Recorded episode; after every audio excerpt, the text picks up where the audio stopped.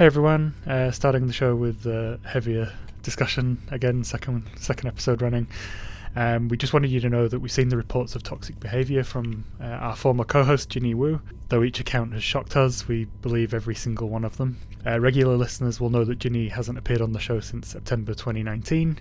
Uh, she had stopped communicating with us on all staff channels, and we'd heard nothing from her since that time. Uh, we reached out periodically to ask if she was okay, to see if there was anything we'd done wrong, and, and to keep her up to date with the changes to the show, uh, but we never got a response. While we were aware of personal issues affecting Ginny around September last year, uh, we have no idea if that sudden change relates to what's come out in the past few days. We feel devastated for anyone affected by her actions. Obviously, uh, more stuff has come out uh, since we've you know first found out about everything. So yeah.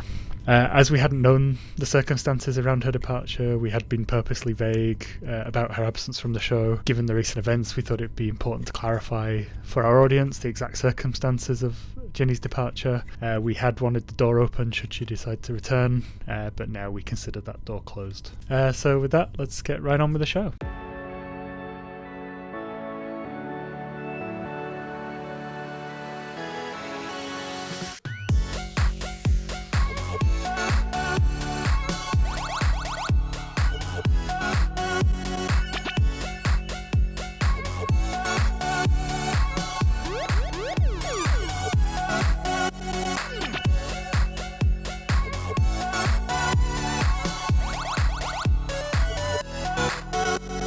Okay, latest Switch news. There was the uh, Pokemon Direct, which we didn't write any notes down for.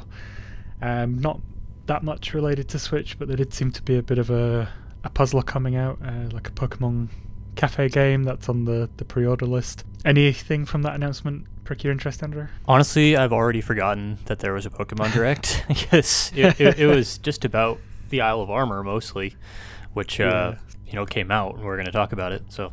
Yeah some some some pokemon uh, go stuff. There was this you know like free to play puzzler or free to start as, as nintendo call it. Um, they did tease another announcement for next week which everyone is uh, hypothesizing is let's go johto based on the chosen pokemon plushies in the background.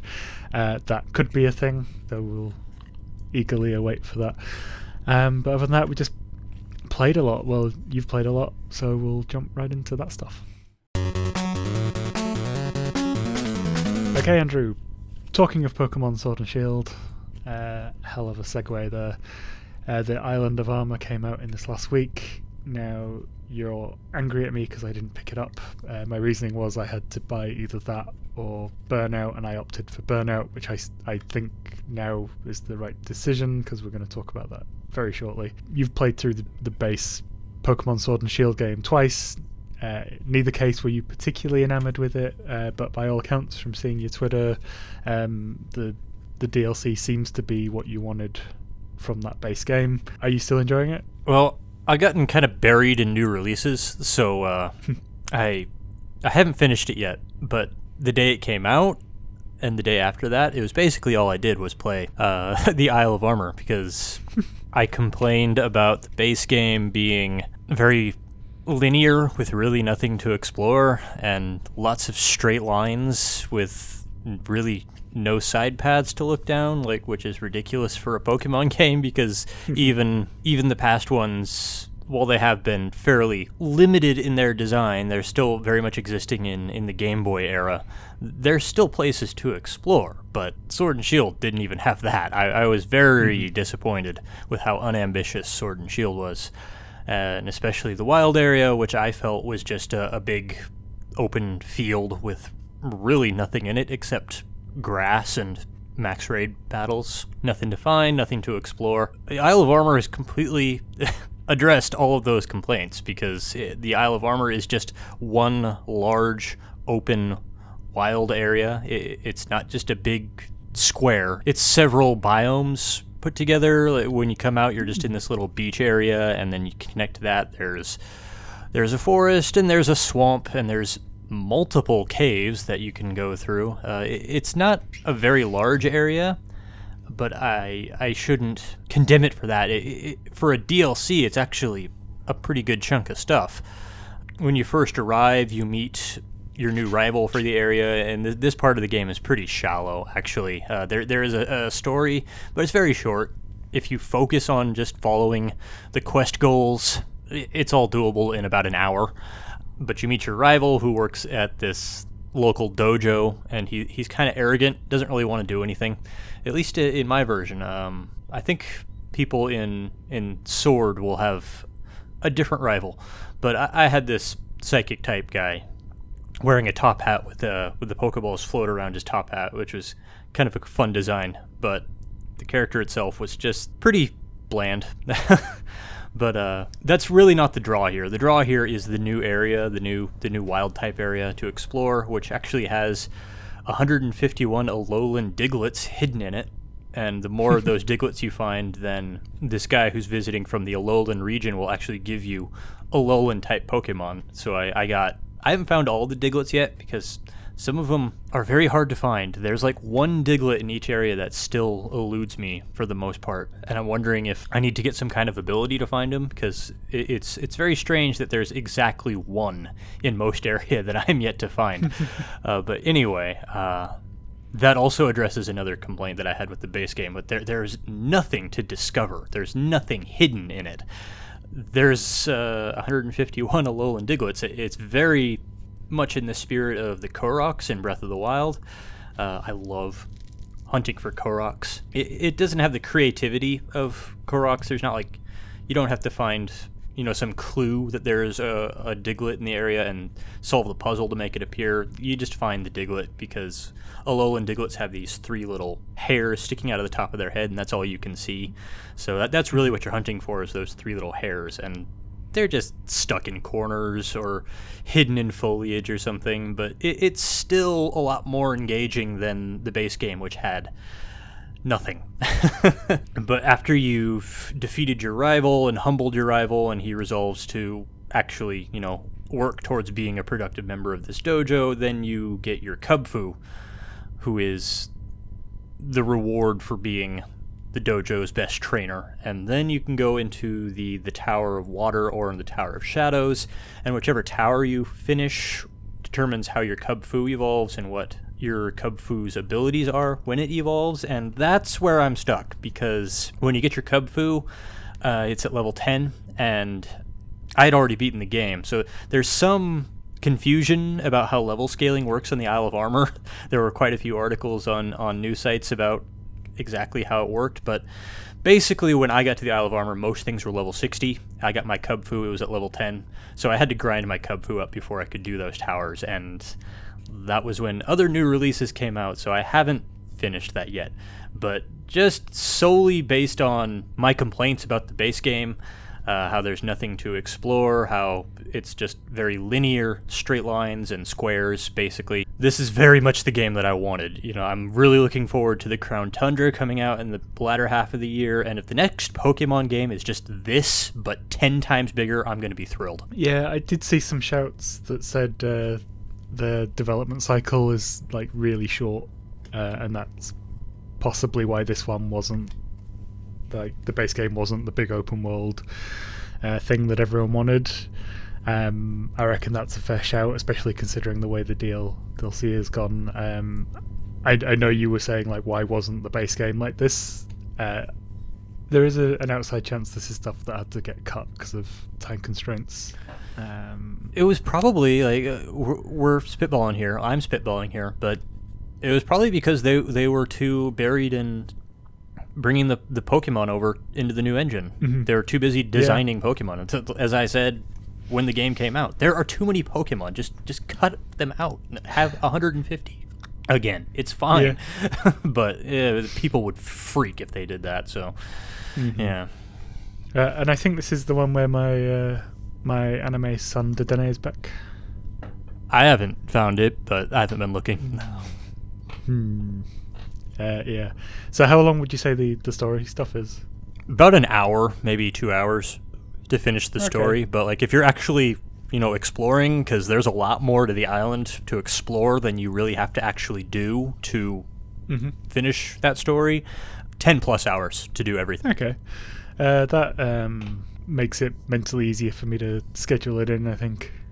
Uh, now that you say that, I thought it was going to be like a really long, you know, good chunk of DLC. But yeah, when you say you know it's one big wild area, then you know a lot of that you fill out the time yourself by exploring and, and finding its secrets and things.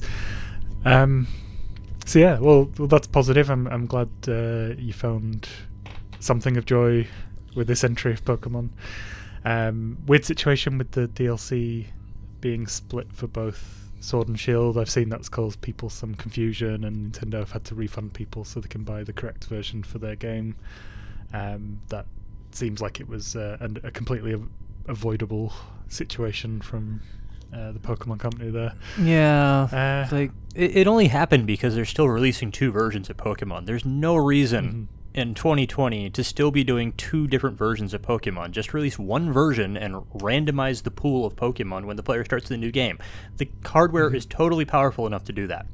And software is totally sophisticated enough to be doing that now. Just yeah, I'm once again challenging what Pokemon should be today, which Nintendo is unwilling to do. But anyway, uh, so I got here that you've finished Bug Fables: The Everlasting Sapling. I did finish it. Yes, Cool. So how how were your closing thoughts on that one? We made much hay in our last recording where we talked about Bug Fables. Maybe that was two episodes back now, I don't remember. About how much it was like Paper Mario, a- and it really is. Uh, that That's a way that I think you could approach it, but the more I played it, the more I realized how unlike Paper Mario it actually is. There's a lot more strategy and a lot more thought involved because of the way character development works. Uh, I, I mentioned how in Paper Mario, when you upgrade your health, you get five hit points. In Bug Fables, when you upgrade your health, you only get one hit point for each character. Uh, so you really have to strategize a lot more because you're not going to have as much health to work with. And uh, the same thing goes for TP, uh, which is your, your your mana resource, your your magic resource. And Paper Mario, you get five points for every level up again. In this game, you, you get one point for every time you level up. And honestly, uh, I never saw the point, so I never actually upgraded my character's TP, and I just I kept it capped out with items and.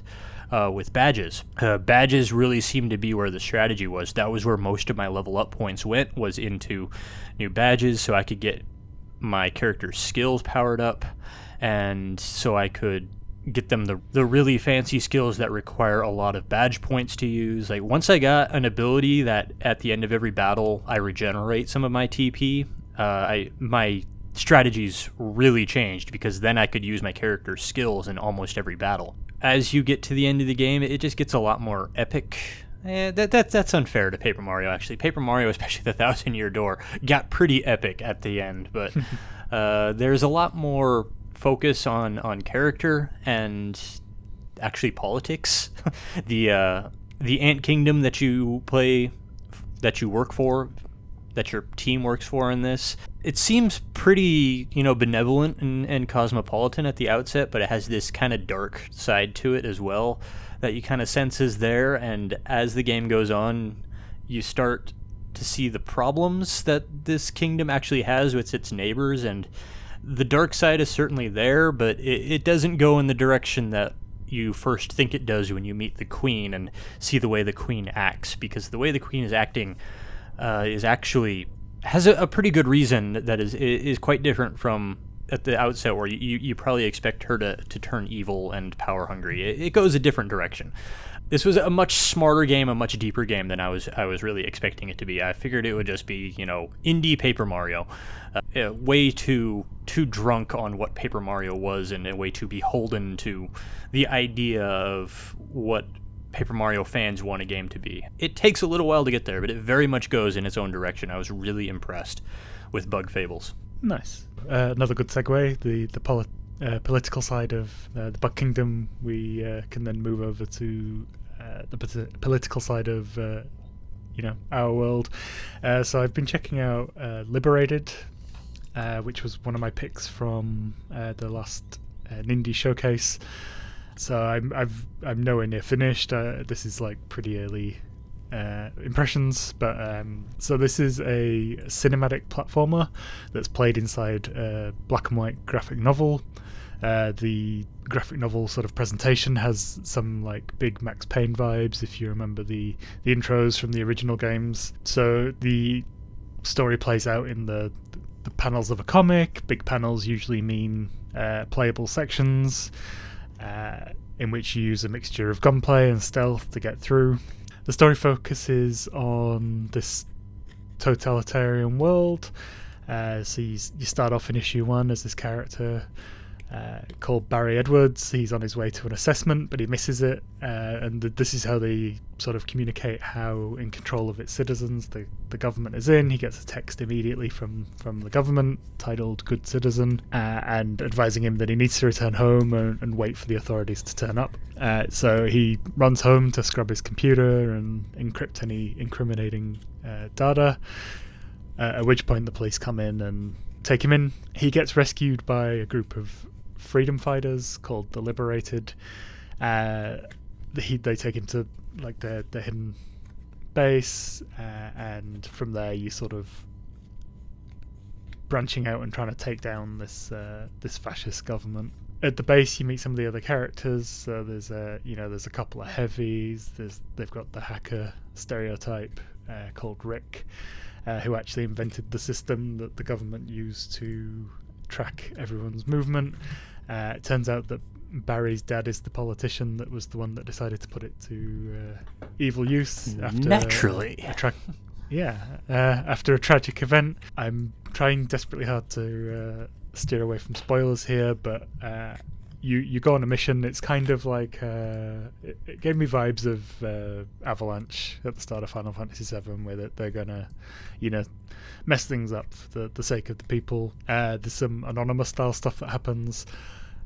And then in issue two, you're playing as a veteran cop who's exploring a liberated hideout, and you're you're sort of tracking down uh, hard drives and things. Like just from the comic book aesthetic, the graphic style, the way the story's playing out, this is all stuff that's uh, completely up my alley.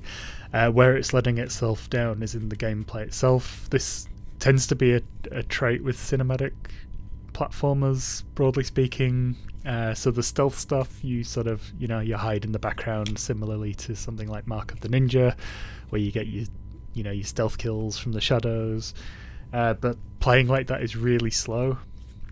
Uh, short way, and you get given a gun. Uh, the gunplay is pretty boring. Like you'll see the uh, the enemies like cone of vision. They use the you know the torches to highlight how far far away the enemies can see. Uh, if you shoot at them, uh, they will just run at you, and just you know just keep shooting away, and it's just a race between who gets the kill first. Let me do that bit again. When you die, you just sort of uh, go back to the last checkpoint, which is you know the checkpoint's pretty regular. Uh, so particularly from the combat and the gunplay, the it's not that interesting. Um, they haven't given me anything in way of you know different weapons to try and you know mix things up. There doesn't seem like there's much change up of that combat mechanic. Um, there are some light puzzle elements that you'll you'll trigger throughout. There are also this annoying uh, quick time events uh, cutscenes, um, which from what I can tell don't really change much. Yeah, that that's where I'm at the moment. Like the aesthetic is wonderful, the story is pretty decent, although it's a bit cliched and, and predictable. Uh, the gameplay is the thing that's letting it down. The one thing I will say is interesting seeing this take of uh, fascism in uh, 2020 uh, with all that's going on in the world. Uh, that that whole plot point of like the creator of a system realizing what it's being used for and then going rebel like I'm pretty sure there was a story where that was happening recently and I can't remember what the technology was. So yeah, so there's it's all this stuff that should be like, you know, far flung future stuff that hits home a little too raw in 2020. Uh, looking forward to cracking on more with that. It, you know, dis- despite its shortfalls, I'm I'm enjoying it enough. Like it's it's compelling enough that I want to keep going through it. Uh, no idea how long it is. I can't imagine it's going to be that long a game. Uh, especially with its uh, issue structure, I think it would get old pretty quickly if they, they dragged it on too long. Uh, I'll keep you posted on that. Uh, hopefully, have it finished by the next time we record. Okay, so you've been playing Down to Hell. I think you you mentioned this one last time we recorded. I said I thought it looked really cool, And then I started playing it and realized this is not the game that I thought it was. a few years back, I think it was in an indie direct, there was this side scrolling combat game set in some kind of dark fantasy environment was shown and I thought it looked really brutal but really cool. Like it, it was all about it, it was side scrolling Dark Souls, I'm sure. But anyway, I thought it looked cool and I thought this was that game. This was not that game. Down to Hell stars this really unpleasant character who basically just goes around killing things because he thinks he can, uh, because he thinks he's capable of it. And so he, he eventually starts fighting demons, and he gets saved by this girl one day, and he, he she gets captured by demons seconds later, and he, he rather resentfully goes after her, and he, he's grumbling about it constantly. He's not happy. And as he goes along on his rescue mission, uh, he, he gets kind of derailed from it. It becomes apparent quickly that he, he's much more focused on, on killing the demons than on saving this person. Uh, but I'm giving this game a lot more credit for the how interesting its plot is than it really is. I got to the end of this game, I beat a boss, and then it said Chapter Three coming soon, and I was like, yeah, sure it is. but even just the fact that the game is unfinished doesn't help that it's just a pretty bad game. Uh, it doesn't control very well. Uh, it's an ugly game. It's kind of it's very hard to see sometimes. Uh, enemies have like these red hit point bars above their heads, pretty standard. Uh, but the mm-hmm. game also uses a really aggressive red light in some areas, so I literally could not see that hit point beater a lot of the time. Mm. yeah. Uh, level design is really boring. Uh, the first couple levels are literally you just run from the left to the right. I thought that was going to be the entire game, and then I got to the second batch of levels, and there actually were kind of things to explore, uh, but still wasn't very large, wasn't very interesting. And as you're exploring, you can find like demon gates that you can open up, and if you can beat a gauntlet or some kind of challenge, although every challenge basically was kill everything, uh, variations on that, then a crate would drop. You could open the crate, and there'd be upgrades inside for your various skills. I, I really only ever used the basic attacks and beat the whole game. And there's also a dash attack, so you can dash through enemies and avoid their attacks. That was necessary on a few bosses. The bosses were probably the most interesting part of the game because they did require some effort and some analyzing of their mechanics to beat them, but they still weren't that interesting, and they were all soundtracked by this this really grating, you know, black metal soundtrack. And as I was playing this, I, I realized that black metal is is kind of the soundtrack of mediocrity. So, uh, Down to Hell was uh, it was another bargain game I got, and it, it wasn't one of the good ones. You know, I, I, realized a lot of those I've played, I've actually given, you know, fairly positive reviews, especially considering what they cost. But this is not one of them. This game very much feels like its price tag. this was a bad game. I think this would be one of the worst games I played for the podcast. Oh wow. Okay, so but did you have a better time with the Coma recut? I did. I did have a better time with the Coma recut. My hesitation there was not because I didn't, just trying to think what to say to get started on it. a few people had mentioned good things about the Coma recut. I, I don't want to say that I had heard positive vibes because I'd actually hadn't heard much about this game, but one or two people had mentioned they had a good time with it. So I saw there was a sequel on the eShop now, so I thought I've had this game for a while. It, it, it looked interesting when I bought it, so mm-hmm. I think I will check it out finally. Although I, I should preface this entire thing with uh, this game is no longer on the eShop. Uh, so if if uh, yeah, it got pulled at some point. Uh, it was there what? one day because I I pulled uh, the the title page screenshot off the eShop for our first hour video, and then when I checked it again a few days later, it was not there. Uh, so, yeah, if what I'm about to say sounds at all interesting, you probably want to oh, look at the sequel, which looks to be a much bigger game, because uh, that is out now. But unless things have changed in the past couple days, this game is no longer on the eShop, and I don't know why. Uh, but the Coma is a survival horror kind of monster being chased by monsters game it's set in a Korean high school. Uh, you play as a student who's about to take his tests, his exams, and these state exams in Korea are really, really, really important. They do literally determine your future. Uh, so there's a lot of pressure on him. And while he's sitting down to take his test, he passes out, and when he wakes up, he finds himself in this kind of shadow dimension version of his school in a, a place called the coma. And as he gets up and starts exploring the school, it, it basically looks like his school, but everything looks like it's nighttime, and there are a few things that are just wrong, including one of the first living things he encounters is a monster version of his teacher that is trying to kill him. So a lot of the game is spent running away from this this version of his teacher who gets progressively scarier like her hair turns into tentacles and at the start she has a box cutter which is you know that can do some damage but it doesn't deal that much damage but by the end of the game she's got a fire axe and she can kill you in two hits yeah so the entire game is wow. navigating this school, trying to figure out why this character has been pulled into the coma and how to get out.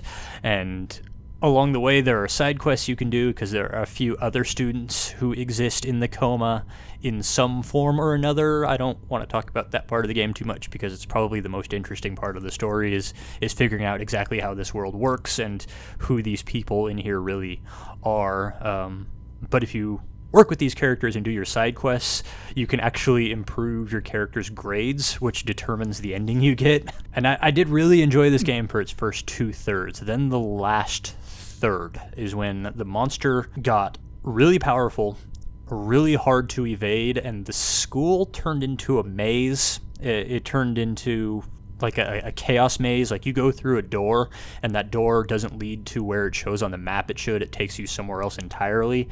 So I, I had to figure out which door I was actually supposed to go through through brute force and just through randomness. It, it really sucked all of the entertainment out of the game for me because trying to navigate a maze like that while you're being chased by something that can kill you in two or three hits, it's just not a good time.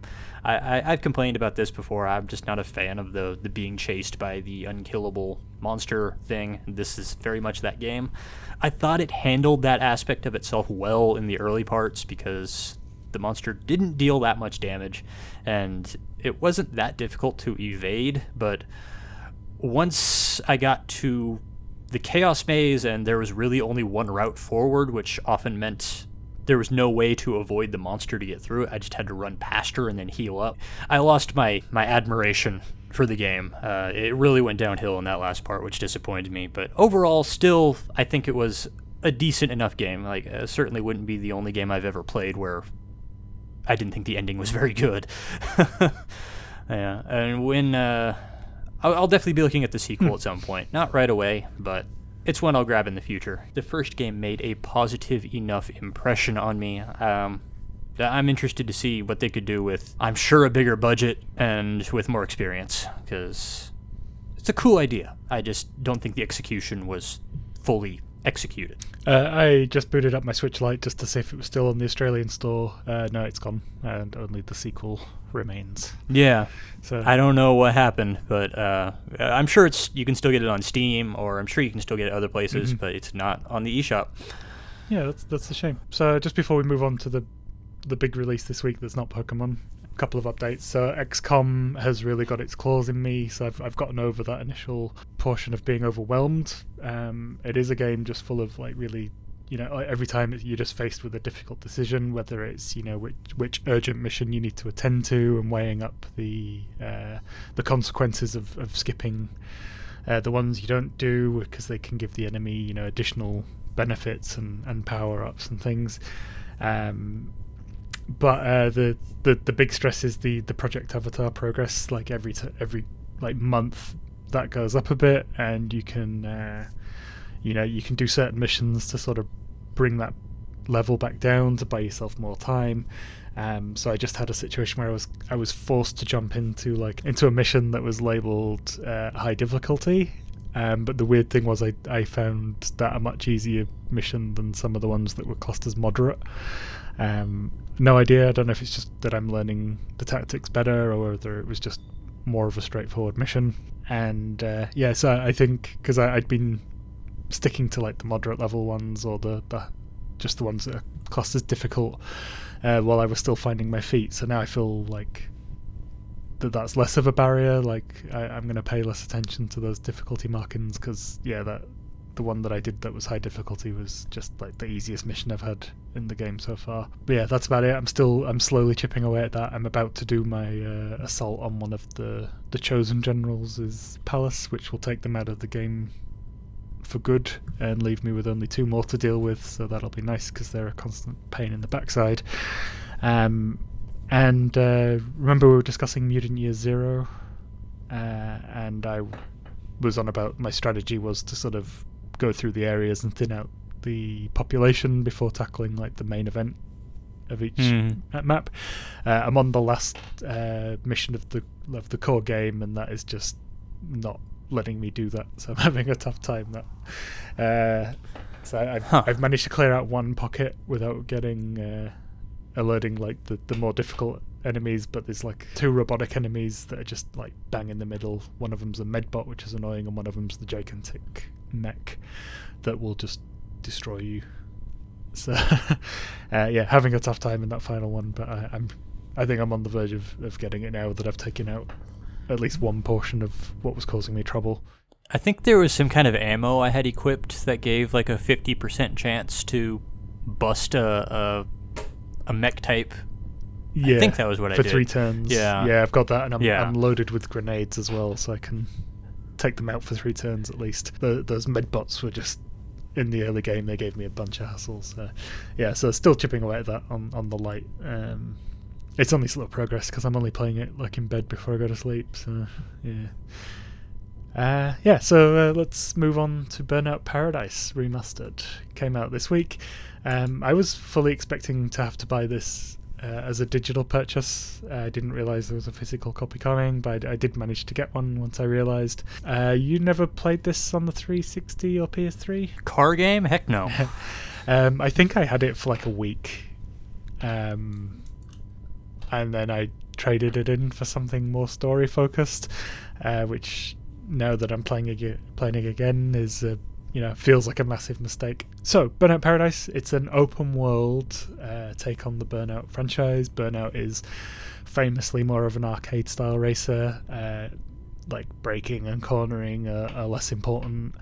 Uh, there's a big focus on smashing up the other cars around you in races. Like, like all that's prevalent here, but it's you have events littered around the map that sort of focus on different things. So you have standard races, which is where you just try and beat everyone to another area. There are stunts where you just try and chain together ridiculous things like jumps, flips, and spins, and, and all that. And then there's the road rage ones, which are more consistent with traditional uh, Burnout gameplay. The game takes place in a place called Paradise City, uh, named after the uh, Guns N' Roses song, uh, which we'll talk more about them shortly. I, I, don't know what it is. It's just a really fun racing game. Um, now, both me and you have talked about the the Hori wheels uh, before. Uh, we had talked briefly in a previous episode about you know whether we thought the wheel was going to work particularly well with this game. Uh, I think we've both had positive experiences with that now. I haven't had to do all that much fiddling with mine, but I don't have the pro model like you do. I just have the mini, so I have fewer options. Mm-hmm. Uh, but aside from just deciding where I want my accelerator and my brake to be, I- I've gone back and forth a few times. As far as actual functionality of my racing wheel, I've been really happy with how Burnout Paradise runs with it. I, I fully expect I'll play this entire game with the racing wheel. Nice. Uh, I've just for the purposes of the, the podcast, I've been uh, playing between wheel and pad just to see what the differences are. Both are absolutely great. Uh, so the Pro pad, uh, sorry, Pro wheel stock settings and just moving the buttons around were the same for me. I have been playing with the shorter turning uh, radius, which seems to fit it pretty well. It's like um, the only problem I had was because I, I, think you were playing yeah accelerate and brake on the pedals on the gear up pedals. I'm just not good with the pedals, like the actual gas pedal and the brake pedal. Yeah. I'm just I, I think it's because of the shape of the table I'm using because ideally you're supposed to be using both feet like you do with a real car, uh, but uh, I just I can't sit that way with the way my furniture is. so yeah, I, I moved the accelerator to. Uh, we should describe the wheel. The racing wheel has these two big, basically they're flipper buttons on the underside of the controller, which are supposed to be for power sliding and activating uh, your your weapon or your item in Mario Kart. That's really what they're designed for. I've moved the accelerate and the brake to the rear flippers. That way I don't have to use the pedals on the floor at all, uh, which is maybe a, a little unlike driving a car now, but I, I really just want the wheel. I don't care too much about the pedals. Uh, the only problem I'm, I'm really encountering with this choice is the handbrake because the handbrake is assigned to the Y button by default, and pressing face buttons on the wheel is it, it works, but not for something that you want to be using as often as your handbrake. Yeah. So that's the main en- obstacle I'm encountering. So, and uh, the way the drifting works in this game is pretty similar to Mario Kart, where you just, you know, you can tap the brake and your car will start the slide. It's it's really really easy to do and feels really fun. Um, with the pedals, I did find I couldn't get the feel of that as well as I could with the pad um, to sort of power slide around corners.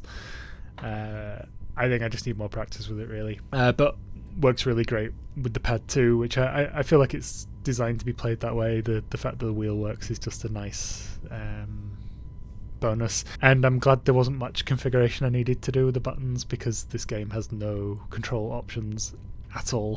so you're sort of stuck with what it gives you and what you can fill. It doesn't have much options at all. No. Like I, I can't even find anywhere to turn subtitles on. yeah. uh, so probably a product of its era then when they were still figuring out accessibility, but you know. There, there is an argument that it's not really good enough when you're doing a remaster. Have you played it offline at all? Like, I'm sure you played it portably. Um, but have you like played it out of the house at all? Because No. this game spends a lot of time communicating with servers. Mm-hmm. It took me several minutes just to get the game booted up because I had to link it with my EA account, etc., cetera, et cetera, all that mess of stuff. Uh, I, I am a little concerned about how this game is going to run away from an internet connection. Uh, I think it's going to spend a lot of time trying to connect to stuff before it'll actually let you play, which is annoying when you're just trying to boot a game up and play it. Yeah, so interestingly, that when I first booted it up, it didn't ask me to to do the EA account thing. Uh, I did it the second time I booted it up, and then I skipped that, and then I didn't notice anything. Um, and I've had no. I guess when I took it out of sleep mode, it gave me the you know the notification that the network had been disconnected, but it didn't seem to have an impact on my game at all. I know you can jump into like an online version of the world. Um, my memory on how that worked on 360 is really poor because I, I, I did not spend a lot of time with it. But um, Yeah, I'm still trying to beat the game, but I am interested to play that way because it, it sounds like that's where the real game is at. Mhm. Uh, like how the game works is at literally every intersection, everywhere there's a stoplight, you can begin a new event there, starting with a race, uh, and all the other events that Andy described. Uh, but the races, I think, are really where the, the focus of the game is at. Mhm. And it's an open world. So there's no route that you have to follow. Like when you're in a race, your other racers, there is a, a prescribed route that they will follow that the developers made, but you're under no obligation to follow that route yourself. Uh, you just know where you start, you know where you have to end, and if you want to take a different road to get there, because there's a lot of shortcuts hidden around, which are all marked by these yellow gates that you just crash through, or even if you just want to take a different road than what the AI is prescribed is the route for this race, you're totally allowed to do that. And uh, there's an announcer who's always talking, like D- DJ, I forgot his name, uh, but there's a DJ who's always talking. He even says that. It's like, it, it doesn't matter how you get there. If you get there first, then you got there first. You win. So that is really attractive to me as a, as a racing game where, like, I'm not constantly staring at the map, making sure I'm following the GPS waypoint. I can get there any way I want. I love that. Uh, I, I think it gives you a lot of good navigation tools. Like you've got the compass thing at the top showing you where you're facing in relation to your goal, Mhm. um, and also it's got you. It shows you the street sign for the street that you, you're on, and then when you come up, Yeah, and when you approach an intersection, this is really cool. There's a the street sign for the turnoff street will Yep. get closer and closer to the Yeah. left and right, and when you get to where it's at, it'll be touching Yes. the street sign in the middle. I think that's really cool. I've never seen that in any other game. I'd love to have a system like that in Grand Theft Auto for navigating. But my problem is that, uh, such is my navigation in this game, I am constantly turning down the wrong path and ending up going counterproductive ways. But yeah, me Um, too. Which, uh, why? Luckily, it's really easy to restart a race. Well, like you might imagine, like this is this is a well-known quality of this game at this point. I've read about it, but you might imagine if you haven't played this game that restarting a race would involve a lot of loading.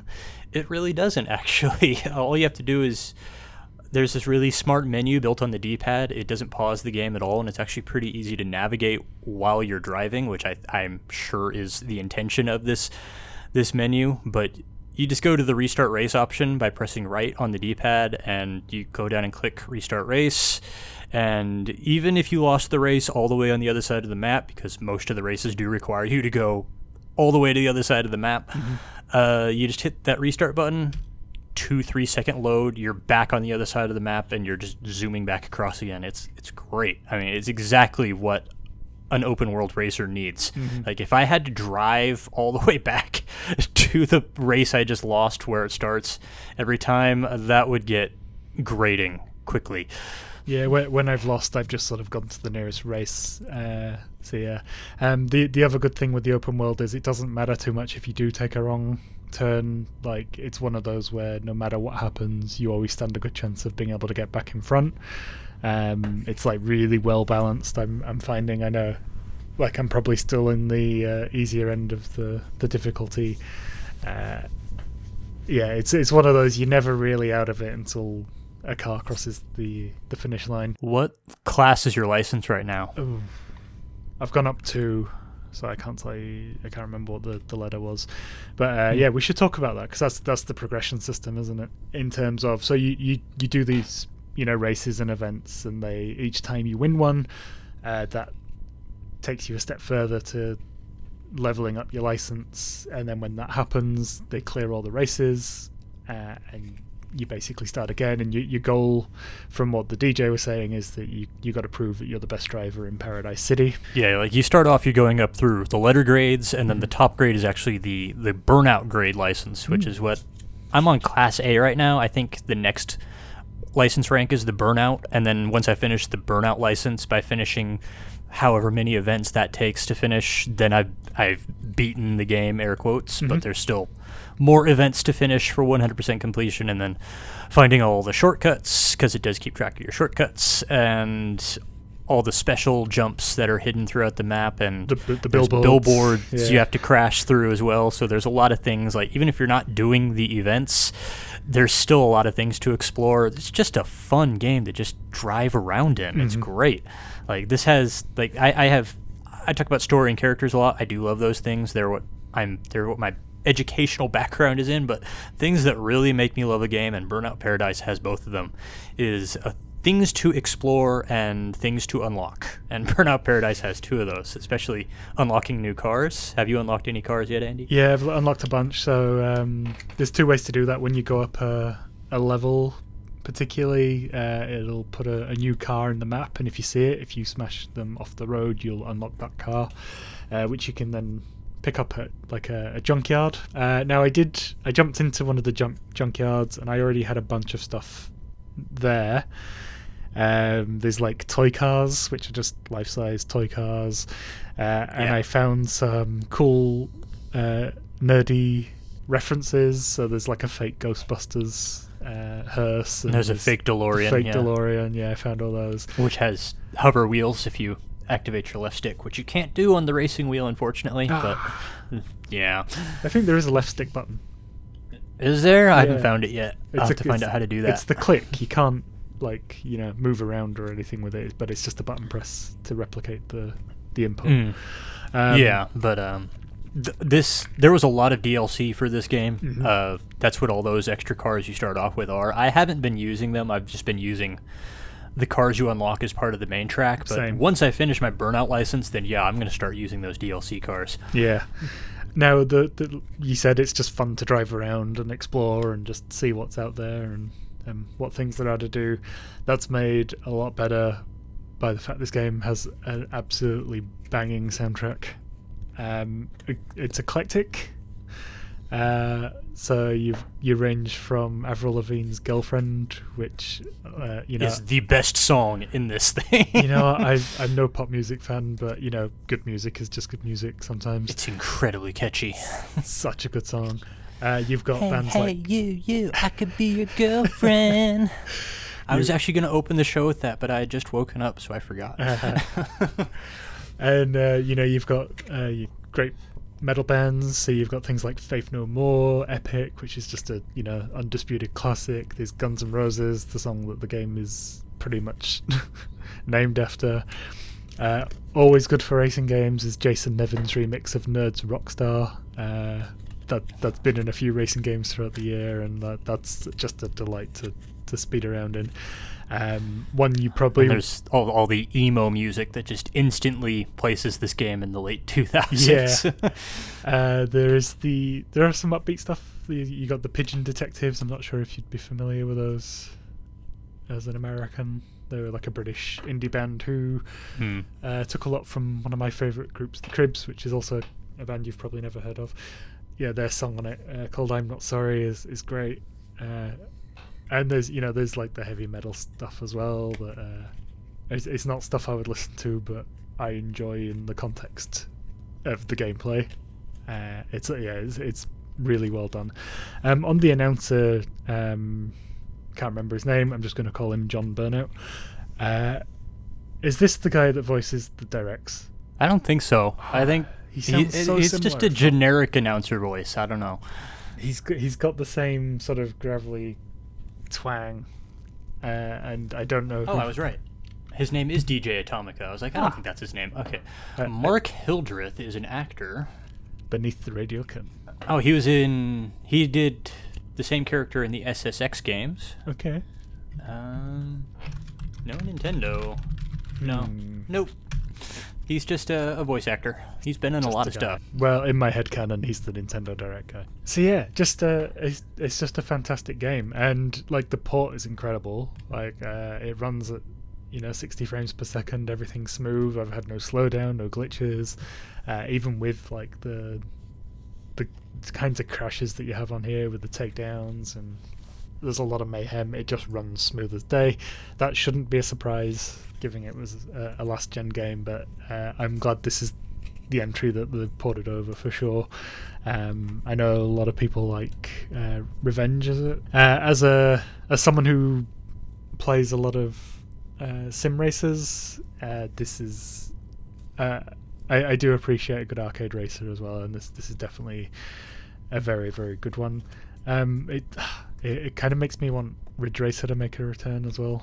It's got that same sort of you know just like loose wieldy handling where turning a corner is meant to be done at sideways at full speed. Um, yeah. Anything you want to add? Just that I did not think this would be the kind of game I would like, and then I really liked it.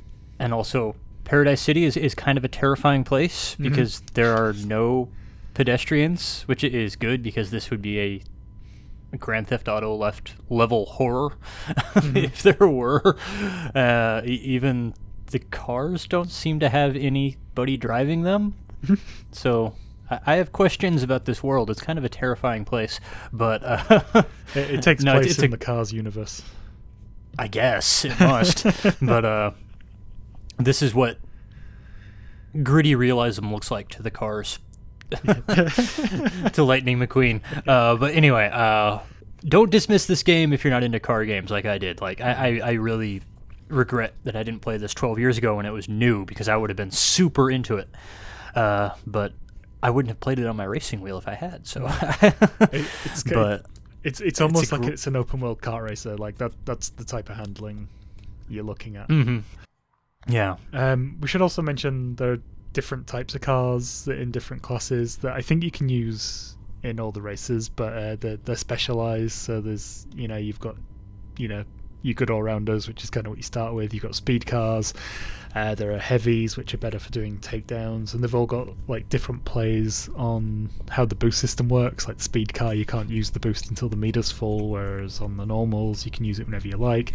The heavies get bonus uh, boost um, gathering. You know, when you do you do dangerous stuff like uh, speed on the wrong side of the road, or you know have a near Oh, miss. okay.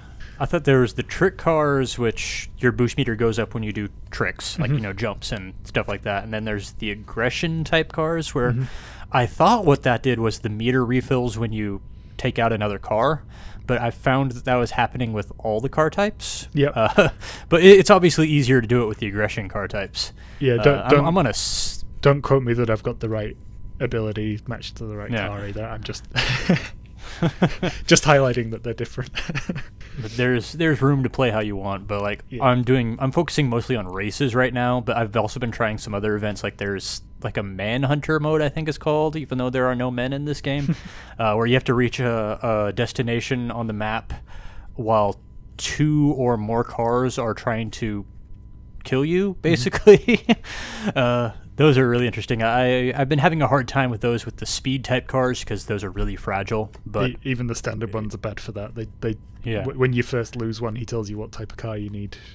Yeah, I need to go back to the junkyard and grab an aggression type car to do those. So, but basically, what I'm focused on right now is, is the the races because they they have me going around the city because I do want to find my way around this city, so I'm not constantly looking down at the map to see where my next turn is. So mm-hmm. I would like to know my way around Paradise City, so I can I can generally get around without slavishly following the map. Yeah. Uh, but yeah, cracking game, great port, looks great, runs great, plays great. Uh, it's a massively big double thumbs up from me. Uh, I think, like you say, even people who don't like races typically will get a kick out of this, especially if they enjoy just exploring and driving around to, or, or playing a game with a great soundtrack. That, you know, it's one of those little simple pleasures that uh, is definitely cited in Burnout Paradise. Yeah, the the port quality was like completely unknown up until release, uh, and you know I, I was prepared to, to risk it because it was just something I wanted to play. I'd bought the wheel, I wanted something to play with the wheel, and uh, yeah, haven't been disappointed.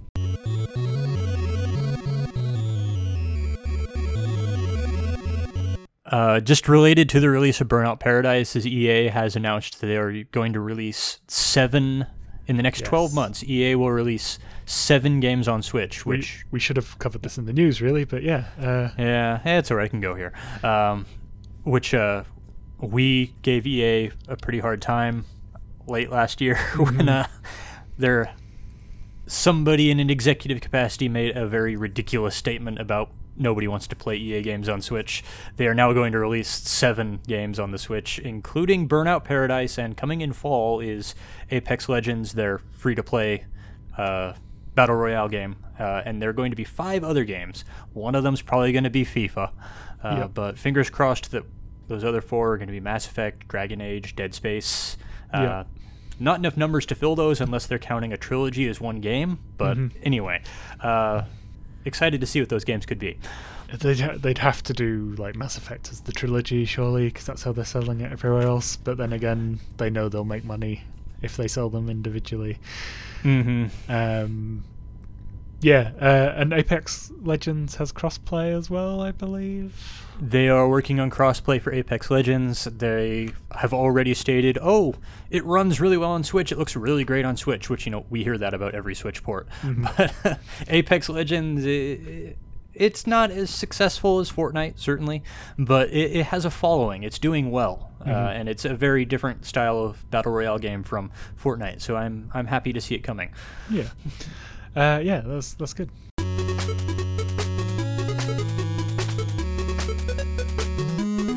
So uh, yeah, before we move on to uh, you know closing the show, I just wanted to make a quick prediction.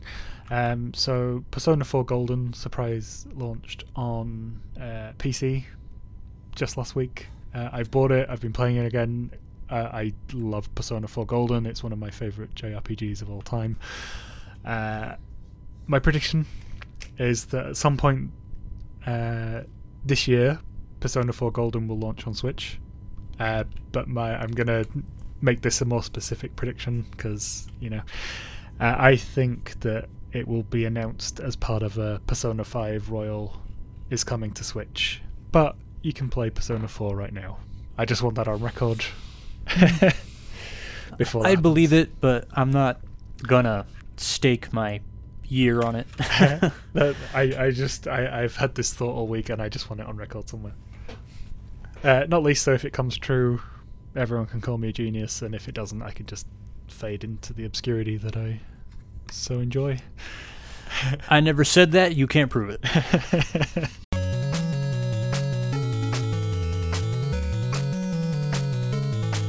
cool. So, Andrew, what are you playing this week?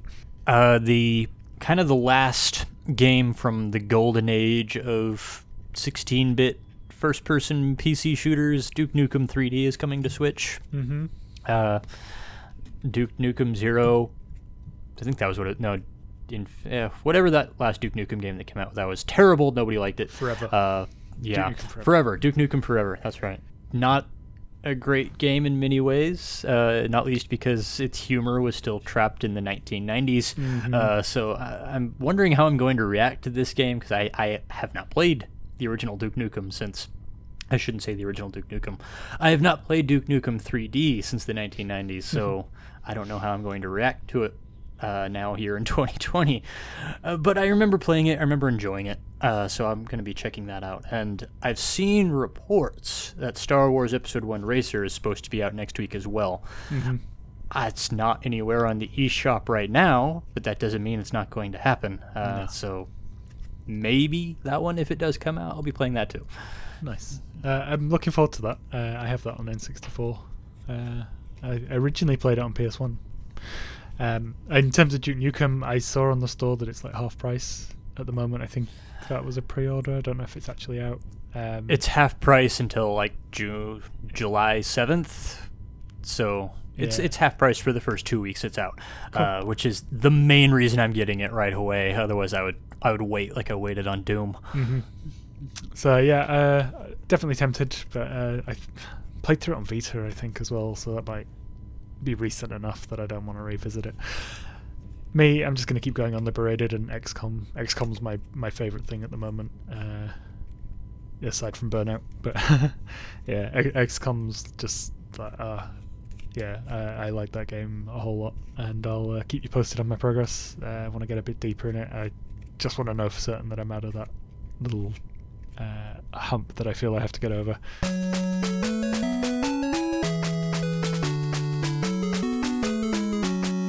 Thanks for listening to this episode of the End Focus Podcast. If you enjoyed this episode, please leave us a review on iTunes because that really helps us to get noticed.